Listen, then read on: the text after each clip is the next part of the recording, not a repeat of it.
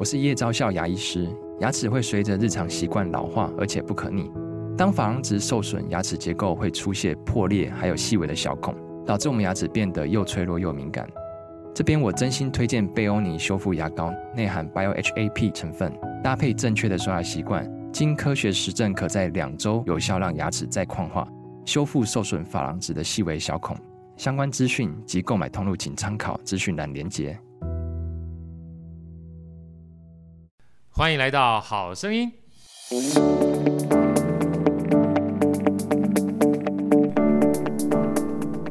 大家好，我是好趣好哥，欢迎来到好声音。好声音今天特别邀请了安东尼老师来到我们好声音，跟大家分享，大家应该每一个人都会。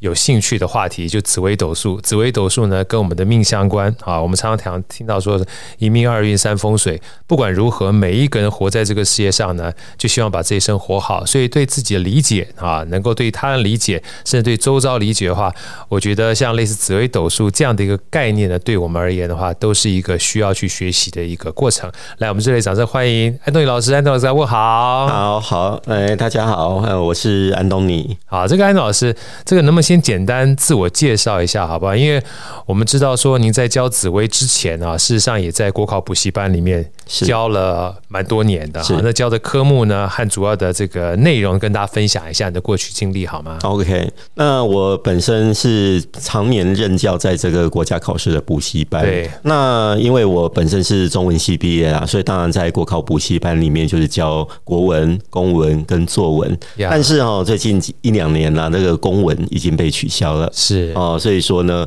这个国考补习班呢的课，哎，当然相对减少。对 对，这也是后来呢，这个出来开这个紫微斗数课的一个原因之一啦。对，其实我们讲说国文啊，坦白讲，很多的这个主要博大精深的东西，跟我们这五千年的历史文化有非常大的关系。其实紫微也是一个非常重要的。叫做一个学科或一个专门啊，老师能不能跟我们分享一下？这也就是为什么待会会聊。老师其实也把你过去所学的这一段跟国考补习班的这样的一个教学的运用跟教学的方式，嗯，带到你的紫微斗数的传承里面啊。老师，那么在一开始跟我们分享一下，就是很多人听到紫微斗数四个字，好像觉得很熟悉。但其实熟悉可能是这四个字，甚至就算他去算紫薇的时候，也知其然，不见得知其所以然哈。能不能跟大家聊一下，就是紫微斗数它到底是一个什么样的学科或什么样的一个领域，好不好？OK，那像紫微斗数啦，其实它就是在因为中国传统有很多那种算命的一些法门，像我们一般来说就是把它分成三一命卜相。五个部分，三阴命不像。对，那像所谓山的部分，是什么就是所谓的风水。那风水当然就是看阳宅啊，看阴宅啊，哦，这个部分。那一当然就是牵涉到中医，就像是其实呢，我们命理啊，这个什么金木水火土。都可以说，哎，中医也有所谓的那个金木水火土，它会有一个相对应的关系，这是一的部分。那命是什么？其实像紫微斗数跟八字，它就是属于命的范畴。啊，什么是命？它的定义就是说呢，它会用我们出生的时间点，然后然后呢来探讨我们一生的一个命运好跟坏，命格是如何，这属于命的部分。那呃，第四个叫做卜，就占卜的卜。那其实呢，其实中国传统的那个命理系统，其实大部分都是占卜。占卜，比方说像那个文王卦啦、梅花易数啦，甚至是易经的一个，他们都是一个占卜。占卜。对，那最后相就是这个面相啊、手相、骨相呀。对，那紫微斗数呢，它比较特别的点在于说，它虽然它是分类在那个命的这个部分，但是呢，紫微斗数的功能是蛮强大的，因为呢，它其实三一命卜相，其实呢都可以从紫微斗数里面就来探究到一些端倪啊。所以其实。光讲山医命卜相，像我今天第一次听到，我就知道原来不管说是我们讲说占卜也好，或者是命相也好，其实是包含在我们这五大块其中的一小块而已。因为每个基本上是不同的分类。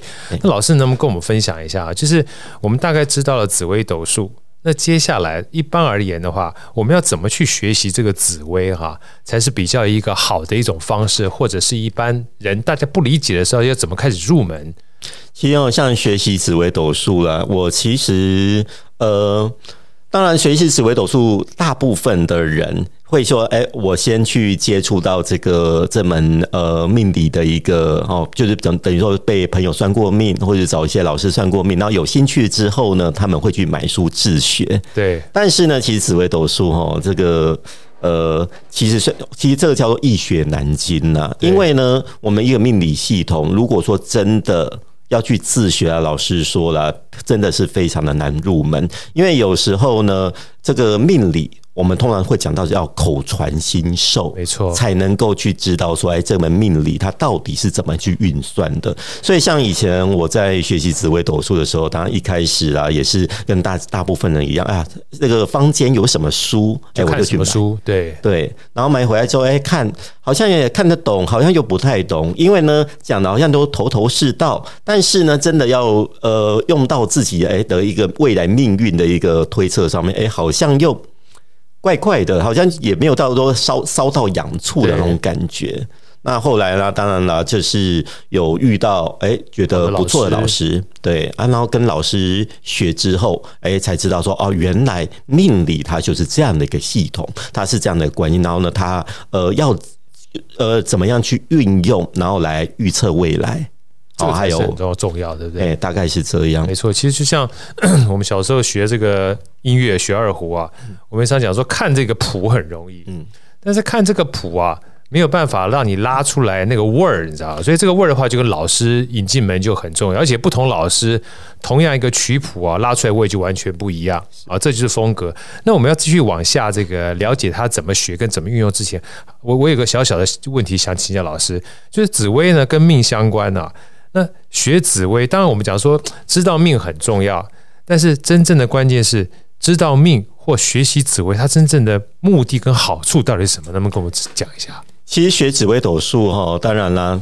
第一个，我们最原始的就是想要去预测未来，想要知道说，哎，自己未来发展怎么样。但是呢，其实学紫微斗数呢，已经到了一定的阶段，就会发现说，其他的好处不是只有说预测未来这件事。对，其实呢，像我们这边紫微斗数很重视的是人跟人之间的关系。那讲直白一点，就是说，从紫微斗数就可以看出说，哎，这个长官，如果你进进去，呃，比方像公司哈，哎，进去这个公司跟这个长官这个。长官会不会照顾你？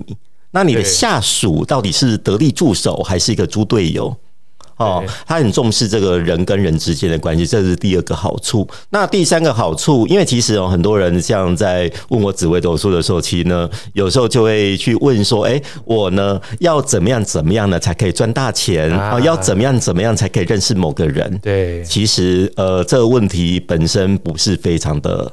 这不算是一个好问题啦，因为如果说我们能够靠命理就可以赚大，那我就自己先赚大钱了。对对啊，我又不会出来帮你们算啦。所以说呢，其实紫微斗数它最重要的是什么？它会在我们的人生的，就要在此时此刻。哎，遇到了哪些选择？我们可以在这些选择当中找到一条最适合我们现在走的一条路。就是说，我们不要浪费时间去走冤枉路。比方说，嗯，有一个人哦，假设了，他天生这个，哎，这个这个什么艺术方面的一个天分非常好，然后呢，却被爸爸妈妈逼去读什么电机系、资工系，但是呢，他就读的不快乐。那毕业之后，最后还是跑去做什么电影、摄影，然后呢，最后也继续得到一些大奖。可问题是，他如果能够在呃学生时期就可以知道说，对，所以可以知道说自己有这样的天分，而且未来确实也可以得到一个好的发展。那不妨为什么呃在学生自己不出不如就直接投入，反而呢可以让这个才能啊发挥的更全面。对，哎，老师，我这个有另外一个小小的私心哈，想请教一下。其实我们常讲说算命啊，当然是希望能够知道未来嘛。就像老师刚刚说的，哎，我希望说进到公司去之后，这个公司跟我不要说老板对我好不好，就是公司这个公司对我的未来好不好哈？嗯、也许有三个公司，这公司对我可能比较好。嗯。那回过头来的话，我自己而言的话，不管是交男女朋友啊，或跟身旁周遭人，老师刚讲的关系，我觉得其实就是一个关系了。我们所有都要理解，就是我跟别人关系越好的话，相对于对我的这个未来发展的话，可能就比较好。这不一定是成功，但是良好的关系就是一个好的开始嘛。是的。那会不会有一种情况，就是，哎呀，这个我跟老师啊，就是关系本来不知道的，但是因为算了命之后，我就会对号入座。嗯啊，如果说像很多人在算命的过程当中，哎呀，你看我就说嘛，他这个命哈，泡到那边去一定不好。这种对号入座啊，是不是一个嗯？可以值得深思的一个话题，因为我看老师你在教的过程当中，我们常讲说，他不是算了就一定是这个样子，是他还有很多的变数，所以能不能给我们带一下这样的一个概念，好不好？呃。基本上讲这个东西，呃，命理啊，毕竟还是一门比较偏玄学的部分。是是。那我就过去您的问题，我就想到以前哈，有个客人来找我，哎啊，那个是一个女生啊，啊，她本身哦也在做 podcast。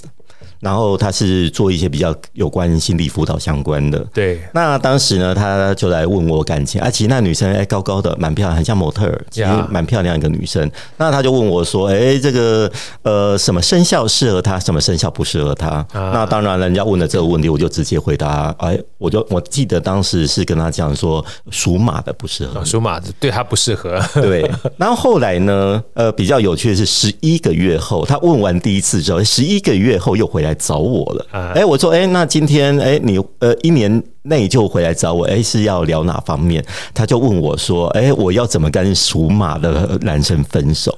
我就心里就疑惑，我说，哎，当初你问我不呃不能跟哪些生肖，我也跟你讲，那为什么你会选择属马的？对，那后来他就跟我说啊，他那一天在论命完之后，过了一两个月，哎，他跟他的闺蜜。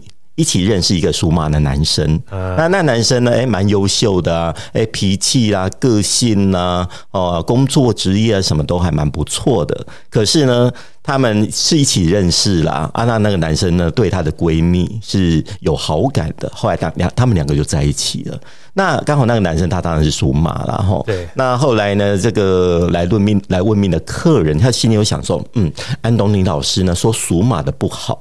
其实好像也不一定，因为这个属马就不错啊。对。啊，后来呢，又过了一个一两个月，他又认识一个属马的，然后呢，就是一个有心理障碍的人。呀。所以说会有一些情绪障碍啊，有时候会比较有一些哦冷暴力，或者是哎生气的时候呃会摔东西。哦。啊，其实这样会吓到人呢、啊。那后来我就跟他讲说，其实紫微斗数它是这样的，他就是说呢。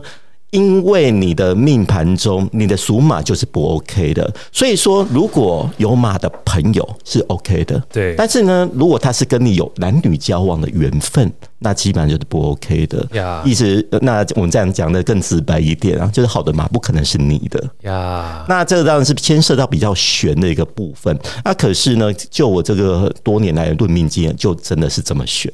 嗯，所以有的时候。并不是说我们刻意不要去这个叫做对号入座啊，但如果你知道之后，你真的想试也没事儿啊，只要不要有太大的这个呃影响的话，输得起就行了。你不要到时候输不起的话，叫做宁可信其有，嗯，不可信其无嘛。今天这个弱水三千，只取一瓢哈，你还有两千九百九十九瓢 可以去选择的话，你知道这个对你不好。你不一定要就是执着要去做这件事情嘛，哈，我觉得这个东西是比较 重要的一个关键了哈。那老师，我们在那我们接下来再问啊，就是说，其实学了这个命之后，有没有就是大家学了之后哈，就是他尽信，就是就是尽信不疑？对他个人而言的话，有没有一些我们要特别注意在学这个的过程当中？不要从相信变成迷信，你会怎么建议大家？呃，我当当然是绝对是支持那个不要变成迷信。对，因为呢，紫微斗数以传统命理来讲，它很要求变这件事情。对，也就是说呢，其实呢，任何事情啊，它其实都会有一些变化。呀，我们在以这个。呃，比较直直接的例子，像感情是大家是最爱问的啦。然后，那像有些人就问说，哎，我什么时候可以交到男朋友？那我就跟他讲说，哎，你可能哎，在呃几年的时候，呃，什么季节比较有这个。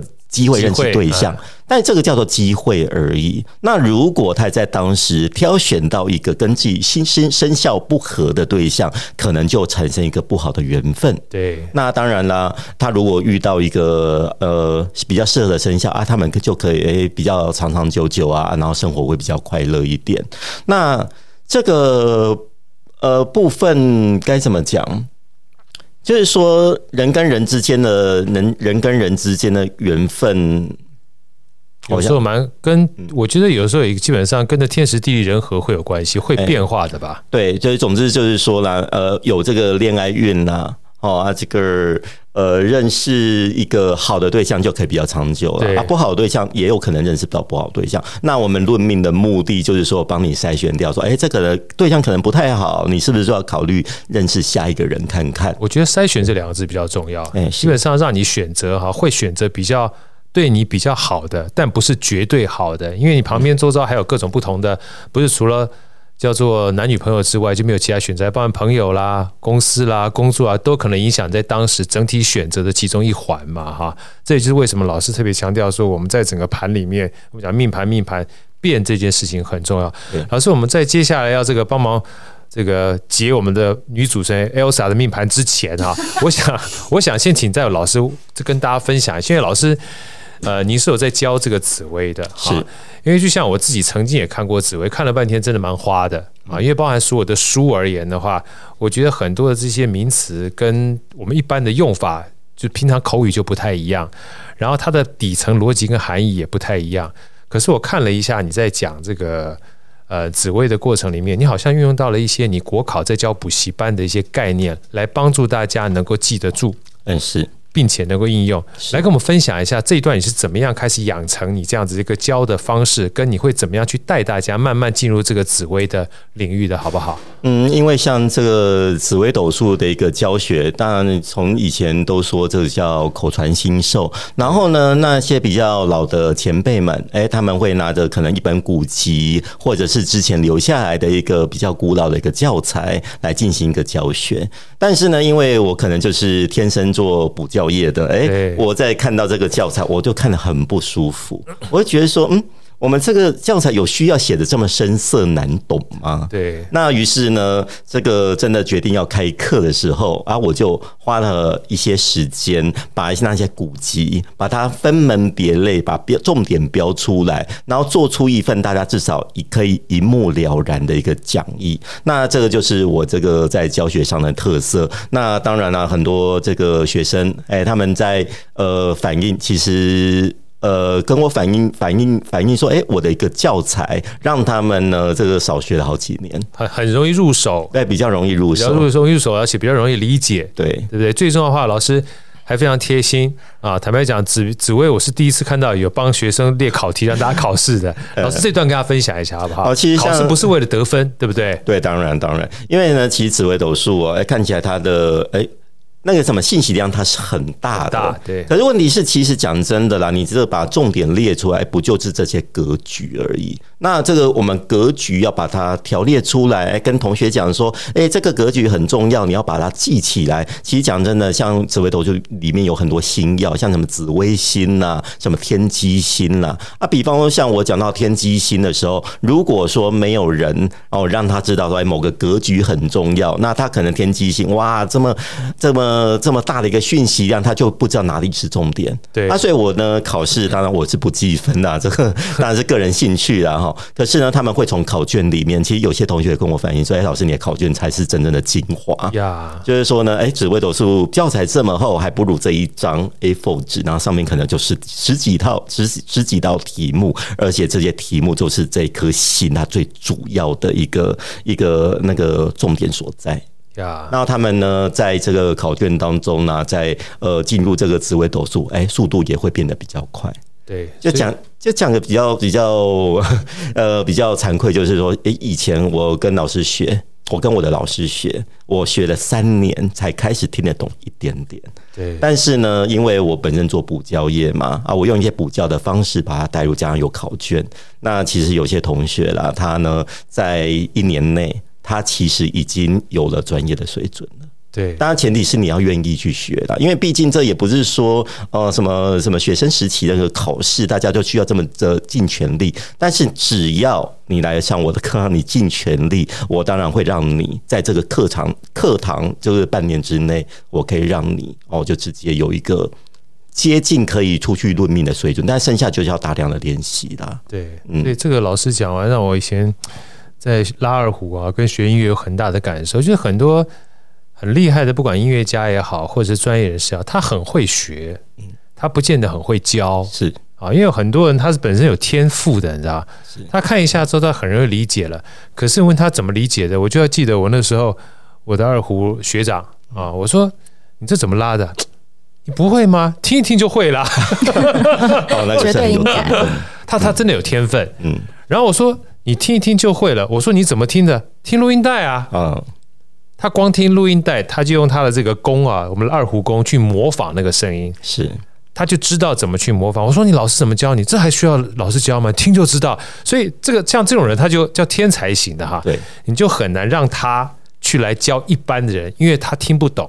这个维度不太一样，是，所以这也就是为什么我我看到老师是补教业的这个名师的时候，我想说，哎，跟这种老师学应该是蛮厉害的。为什么？因为就是补教业，它一定要有一个很基本的这个功力，就是它一定要把这些东西要化繁为简，是复杂的事情简单化，嗯，简单的事情让人家大家记得住。是，如果你记不住的话，你就没有办法在考试卷上面写出你应该要的答案了。嗯，其实像您啊，本身学二胡，其实呢，我以前学生时期我学过琵琶，是吧？哎，啊，琵琶哈，它很基本就是所谓的弹跳。对，那我呢，这个是资质比较驽钝呐。哎，那个弹跳奇怪，我这一个苦练了半年，我就就是弹不出一个好的一个感觉。对，那后来呢，哎，那个社团呢，请了一个琵琶老师过来，他就说啊，你这个指法不对，就这样。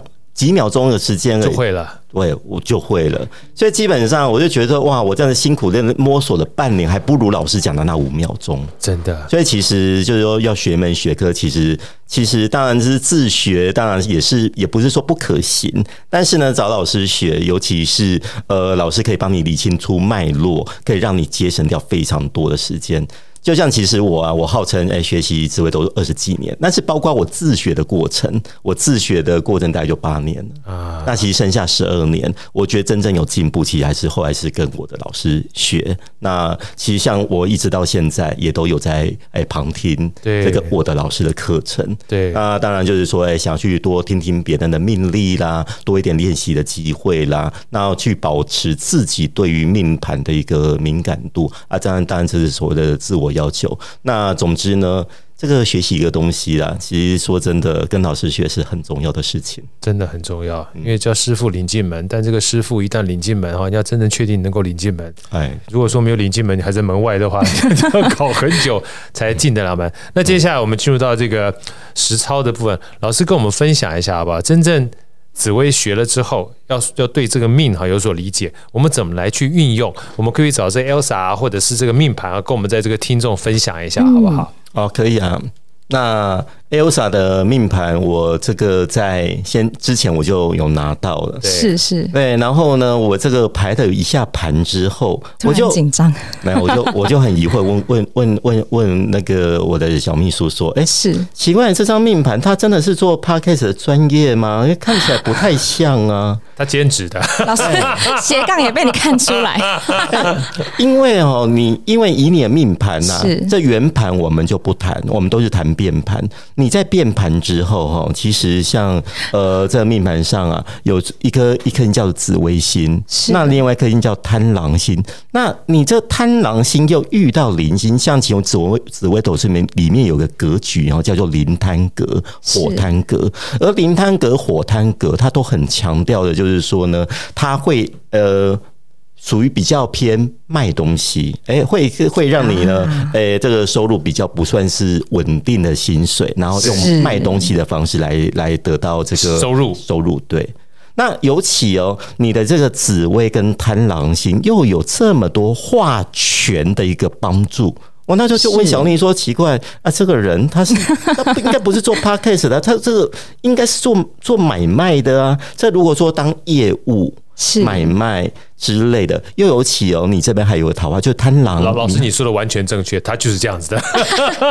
主业其实是卖东西的，对，老师太准了，对，太准了，人都还没到。对，那时候就那时候，哎、欸，有又有起啊，其实呢，你这边有颗咸池星呐，啊，其实心里面就默默想，嗯，这个应该是一个嗯很漂亮的一个女生。咸池星吗？先不要讲咸池什么的，漂亮女生就漂亮可以可以收收收 收收收起来，收起来。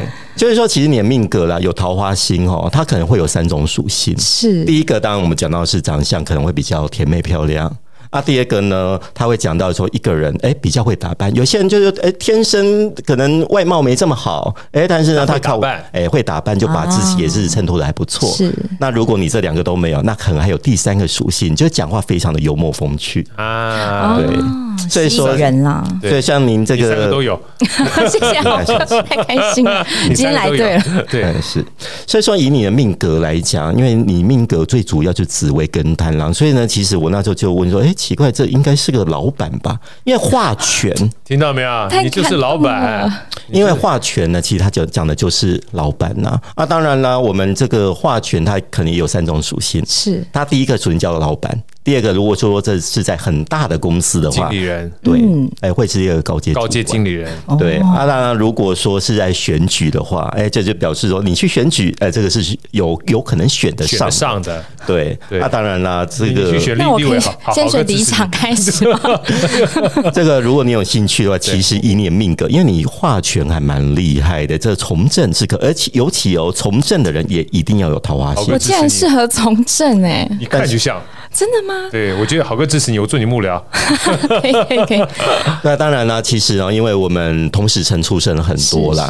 那其实我常会跟客人讲说呢，我们同时辰的很出生的很多。那为什么每个人命运不一样？就是因为哎，你在出生的时候就莫名其妙哎，我就是想要当老板，或者啊，我就是想要当里长。是。那可能呢，就是会变成说跟您本身的哎爸爸妈妈啦，从小生活的环境啦，还有你的那个老师啊的一个或者朋友。方面的的一个在你环境的一个影响，会导致你说，哎，你会比较想要做买卖，还是比较想要去参选？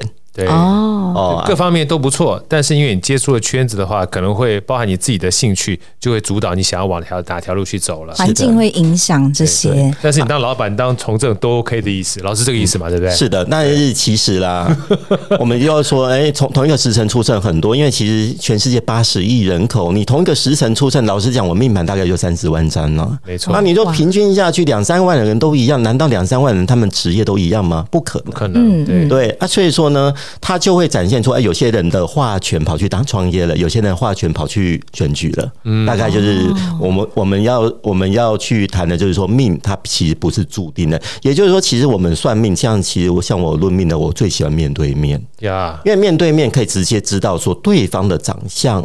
啊，其实我们从对方的长相呢，跟他的穿着啦、打扮呐，就可以去推测出说，哎，他这个是比较偏向老板，还是比较想要去参参选里长？有道理，哎，那所以其实这个个别的差异是很重要的。其实这是我第一次听到老有人建议我从政呢，因为我也我也常常算命，嗯，但是我的算命师通常都讲说我可以卖很贵的东西，可是他也没有明确讲。其实上面我那时候也跟小明说，这应该是卖名贵的东西。为什么？因为其实其实你的命盘就还蛮明显的啊，你的紫薇贪狼跟铃星，这就这个叫买卖。啊，咸池当然就叫漂亮了哈。啊，化权叫做当老板。是。那我们紫微斗数里面有一个专业术语叫做三方四正。那你的三方四正哦，你可以观察到哦，你这边有个天魁星跟天月星，其实天魁跟天月，它讲的就是贵重的物品，而且比较古典的。比较古典的最贵重物品，当然了，这样其实像你的命盘脑海，准哦，对不对？你就适合卖这种钻石，天哪，卖这个超级宝石的。对，继续。而且啊，像你这边有个文曲，这样这个文曲星呢，其实在我们的命命理里面，它代表是说这个东西它的古典当中带着一点现代感哦，也就是它的设计是比较可能是比较偏现代。然后呢，再来就是说你的命格当中还有一个叫左辅右弼。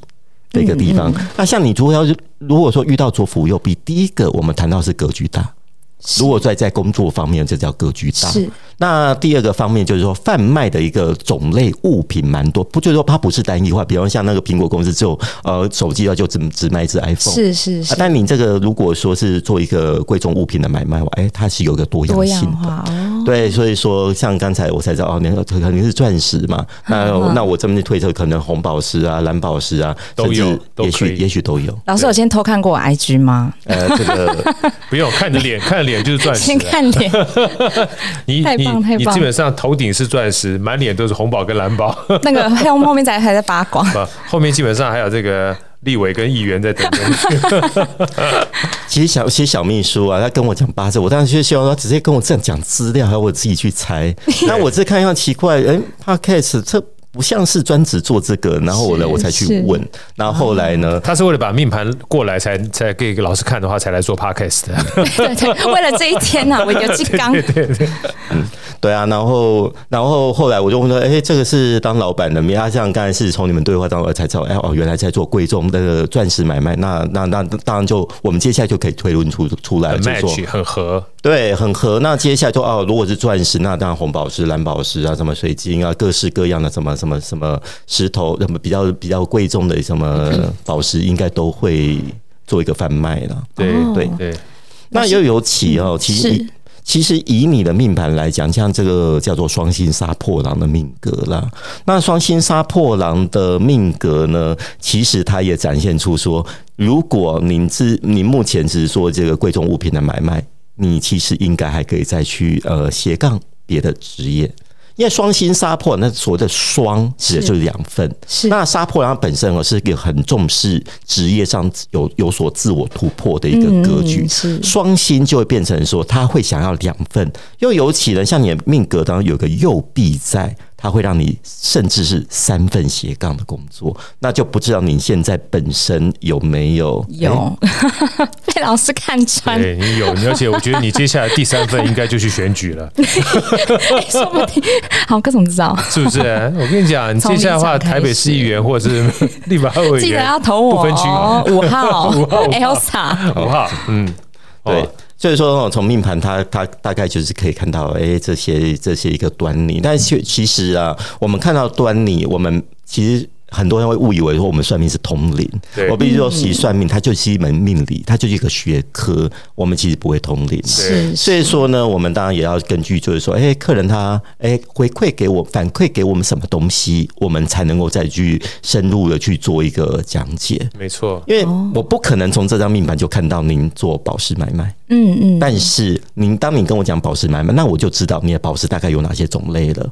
哦，范围有多广啊？它的设计可能是怎么样啊？或者是甚至是贩卖的方式。哦，对，老师，那这看得出来就是我什么时候结婚吗？有重要一题一定要问，有没有？这个哦，客人只要问我，我都会说啊，你想结就去结啊，什什什么时候结婚，其实看看的是个人意愿呐。真的吗？对，因为那我们也是同样一个命题嘛，跟你同时出生的人会同时结婚吗？对了，哦，所以说最主要还是说你自己想什么时候想结婚，是不是有什么红年红运、红年运还是什么的？就是说，其实命理啊，我以以我个人的一个观点，他是说。他可以看出人哈，在某个时刻，他会有特别的某一种冲动。嗯、对对对，比方说像所谓的，哎，你好像有呃桃花桃花心动了哦，什么红鸾心动了，你可能会有对象，嗯、那就代表你那个时候哎特别想去认识男生啊。但是呢，如果你这个时候就没有去认识，时间过了，那个冲动没了，那就等于有错过了这样的一个缘分。所以说呢，你说什么时候想结，我可以看，我可以帮你看到说什么时候会有结婚的意愿，但问题是这个对象也要出现啊。哦，是是是，对，而且呢，这个对象还要是一个好对象。所以老师，你分辨得出来我的对象好与不好吗？其实有对方的生肖，其实就可以帮忙对方。就说啊，这个他之前有人找他算，他跟他算一算说，你这个属马的比较不适合你。哎，至少类似这样子，老师应该匹配度应该可以。对对对，那那那老师这样看得出来，Elsa 属什么的比较不适合他吗？那我们一般来说的老师的不是属属狮子的不适合你，但没有对十二生肖都适合你。因为毕竟毕竟我们这聊天呢，其实观众也就是听众也看不到我们的盘，对，是。那就一个简单的概念，就是说哈，如果你的这个宫位里面有阳那个擎羊、陀罗、火星跟铃星这四个宫位。哦，如果这四个宫位它有四个地支嘛，也就是这四个生肖，这原则上比较不适合。当然呢，这实际上还是要那个有那个有那个来仔细做一个推算。但原则上就是，哎，羊驼火灵，我就把它避免掉，这比较不会是一个好对象。那什么叫最好的对象？像是左辅右弼，天魁天月就会是好对象。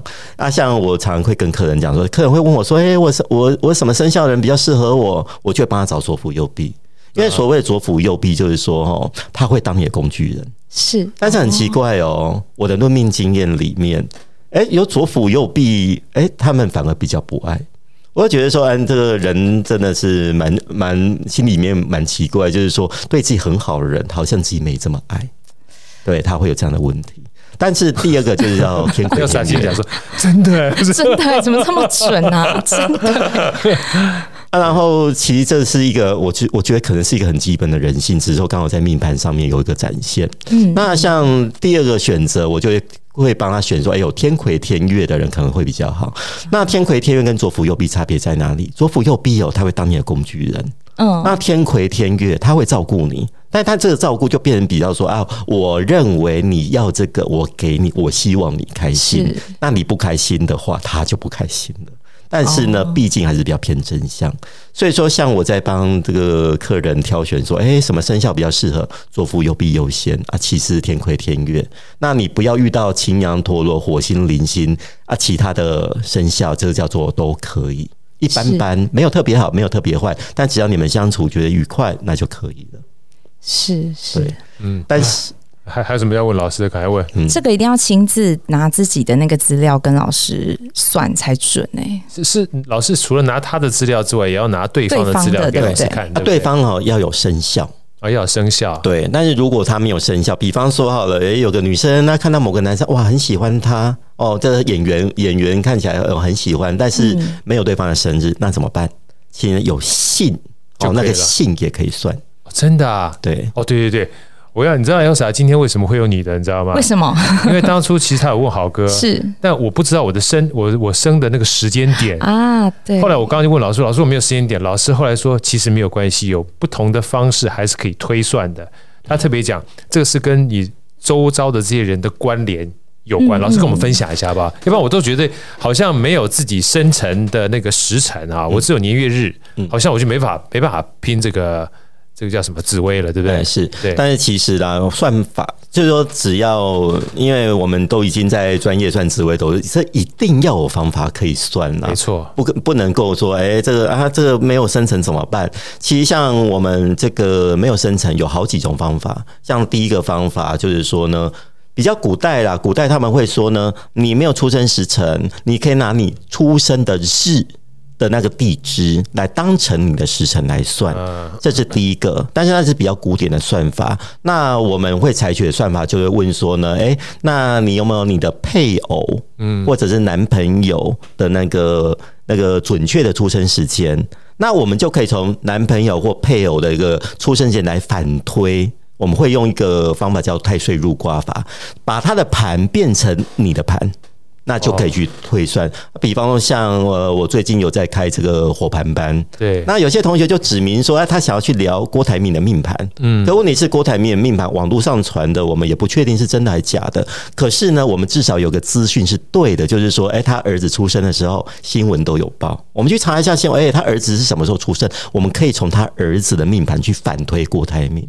那当然，在上课过程，我也跟哎同学有教说同学怎么去看，那去呃去对应他过去的人生，其实也都是契合的哦。对，所以说其实命理方式是有非常的多。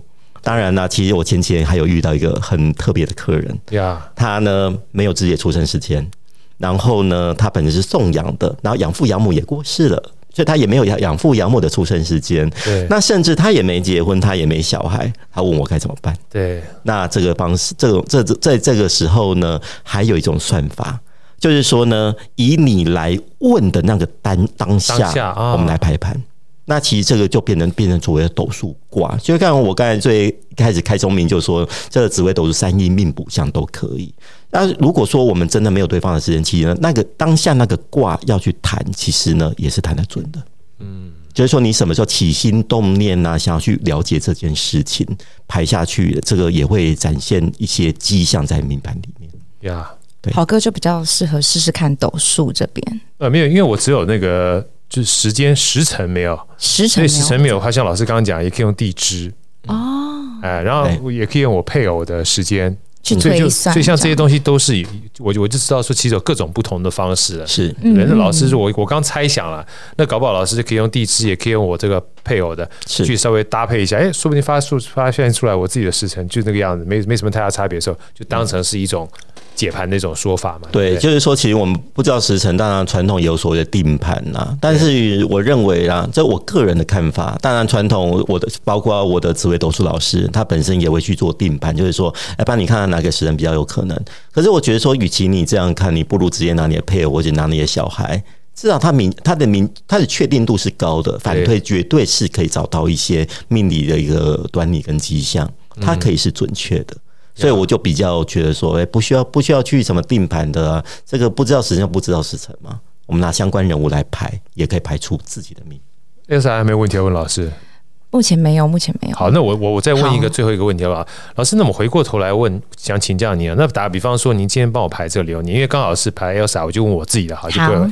那如果问我自己的，比如说出来之后，您告诉我说，哎呀，现在目前我这个工作哈。看起来好像不太适合我的命盘，是啊。那有人就会说，要不要改命啊？诸如此类的哈。那你会怎么建议？但我也没有做得不好啊。嗯。可是看起来的话，现在目前做的工作就不适合我的命盘所做出来的工作。举个例子好了，像刚才你问 Elsa 的话，嗯，刚刚好你问的是她符合她命盘的，又是美女啊。然后又准备去选这个立委，又又卖高又卖这个高贵的东西。那我今天问出来不对啊，哈，那 Elsa 也过得很好，但是她是做国小老师啊，哈，那你会怎么去建议她接下来该怎么走？如果呢，像这样命盘的话，当国小老师，这也可以谈过去啊。那这个当国小老师就应该是一个很受学生欢迎的国小老师。啊、但是呢，只是说这样的命盘啊，老师讲了，他当国小老师哦，当不久，他也会想要去出去闯一闯，闯一闯。对啊，但是又假设他就真的没出去闯，那他呢就只能说他可能就会慢慢的爬到呃什么主任啊、校长啊，在他那条道路上面对。啊，其实而且像您刚才有提到另外一点，比方说，好，你在公司里面，呃，这个可能都待的不愉快，那我们要怎么有方要要用什么方法去解决它？是是。那其实说的比较悲观一点呐、啊，老实讲，我们这个紫微斗数命运推算出来之后，老实讲，我们能够调整的空间是有限的。有限的。对，就是说呢，如果说你这个呃这个公司就是本身就是会让你待的不舒服，那。我只能够去给你一些这个风水上的一个建议，来至少都来让你这个感觉上是比较舒服一点。对，但是比较悲观的时候，你说真的能改吗？老实讲，呃，其实其实真的会算命的话，会发现其实人生的命运很多都是无可奈何的。呀，啊，这是比较悲观。但是我们乐乐观的讲，就是说至少我们不要让它发生。啊，在发生的当下，我们就想办法看看有没有什么风水的改运改变的方法去改变它，或者是你就干脆换一份种工作。对，至少可以知道的话，如果说现在目前你也不舒服，然后算出来命格可能命就是整个盘，这个也是让你不舒服的盘，但你知道哪里会比较舒服的话，在没有太大风险的情况之下，你可以多一个选择嘛。是，试着去做做看。对，当然像。试着去有一个反馈看看，你不要说自己没选择就不去选择，是啊，那那就有点可惜了，是。对不对？哈，就就比方说我我的大嫂好了，哦，我的大嫂的例例子真的还蛮蛮经典的，她本身就是国小主任。啊，然后呢，她在前一份这个前一个国小在任在那个当主任的时候，哦，我就说你这个环境很糟糕，因为他有颗阴煞这颗星，阴煞这颗星要代表小人。那代表说呢，哎，他的命格出现在那个阴煞的地方。我说哇，你这个第这个国小好像从校长到主任到老师，全部都彼此不信任，彼此害来害去。他说对，所以他说他待待待得很痛苦。那后来他就问我说，那那那怎么办？我说那你就换工作啊，你就找别的学校嘛。后来他找到别的学校，他也是我建议的呀。结果呢，他换过去之后又开始跟我抱怨了。我说，哎，其实这个国小应该不错啊。而且他他他他居然跟我说啊，他的校长啊，就是常常会下一些无法执行的命令。我就说，那你的校长资料给我。结果带进去之后呢，确实就反映出这个校长比较不 OK。然后呢，但是他还是在跟我抱怨，我说：“哎呀，你不用这么想，你至少是从一个大家都是小人的地方，跑到一个只剩下一个小人的地方，该满足了啦。” Much better，真的，对不对？真的，没有没有比较，没有幸福，是啊，对不对？对。老师最后啊，我觉得像刚刚老师这样讲完之后，我们觉得哎，学这紫微还真的蛮有意思的，好让自己人生多一点选择权。老师怎么能跟我们大家分享一下，好不好？接下来的话，假设别人想要去跟您学习啊，有没有一些相关的学习资讯可以分享给我们这个好朋友们，好不好？比如说你是线下的还是线上的，还是说线下线上课程都有？嗯，呃，有我们我现在的课程主要是开两类啦。第一类叫新药复性，也就是帮那个同学来做打底的一个动作，算初阶，算初阶班，嗯，算是初阶班。那他的时间可能会比较长一点，对，因为呢。呃，虽然重点没有到说啊，真的是多到学不完啊，但是毕竟还是要半年的时间。那这个星曜复兴班的话，是算是最打底的，但是因为啦，其实就尊师重道啊，我的老师他本身也有在开课，对，那我就觉得说，就不要去跟老师抢这个线上的生意，所以我这会自我要求，我就是说，哎，这个呃，星曜复兴班只有那个实体班，实体班线下。对，只有实体班。那甚至如果说像呃，像我在台北嘛，那如果说什么高雄啊、台中啊，你人数够的话，哦啊，那我要下去教，我也是可以的。就成班，人数就是成班。对啊，这是第一个。那第二个叫活盘班。那活盘班这基本上我就有开线上班的。OK，因为它就是纯纯粹的是我的发挥，而不是说啊，新校附近我是跟我的老师学的，啊，却又跟老师抢这个学生可能。不太好了，对，啊，但是火盘班的话，就是我自由发挥的，这是纯粹就是我后学了学了二十几年的一个功力的展现，那我就可以开个线上班，大概是这样。那如果火盘班的话，呃，就时间比较短一点啊，我就大概是呃一次是四个礼拜的课程，那我们都会讨论同一个主题，比方说我们上第一次聊的，我们有聊过个人的特质。啊，好啊，我们就哎四堂课就四个礼拜，我们都聊个人的特质。那第二次我们聊的是风水啊，我就找那个那个一些。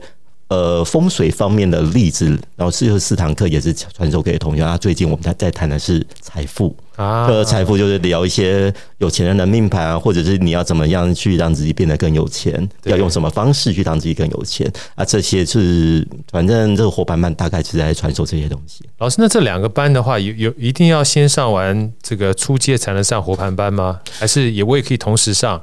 其实同时上，我是觉得也是 OK 的，因为呢。呃，我对自己的教学教学的能力的还算是蛮有自信的。活盘班，你说当然说你基础不够哦。如果说没有去打底的话，会比较听不懂。对啊，可是呢，我的课的话，我基本上我会进行一些，先做一些很很简单、很基础的一个观念建立。那至少带入就对了，还是会这样带入。对，对啊，其实其实有些同学他就也没有上过新药复兴啊，来听活盘，他们也哎听得懂。对，因为至少跟贴身上面比较相关的话，他也许专业的东西还不是很理解，但贴身的应用的这些输出对他个人有帮助，也是 OK 的。对，好，到时候能不能我们再请老师呢，请你的这个秘书呢，把相关资讯 pass 给我们，贴在我们这个好声音的向下，OK，让大家所有的听众朋友们呢，呃，今天听完老师对这样的一个学习，对这个紫薇有概念，对整个。呃，应用有概念，而且要学习的话，到时候可以跟安东尼老师一块学习。嗯，好，谢谢。好，非常谢谢安东尼老师带来这么分这么棒的这个分享。我相信 Elsa 今天回去之后，应该对他的三杠，没错没错，开始认真发展，开始认真的发展。讲的资讯也去搜集一下。对，谢谢老师，谢谢老师，好，谢谢，拜拜，谢谢，拜拜。好声音，我们下一集再见。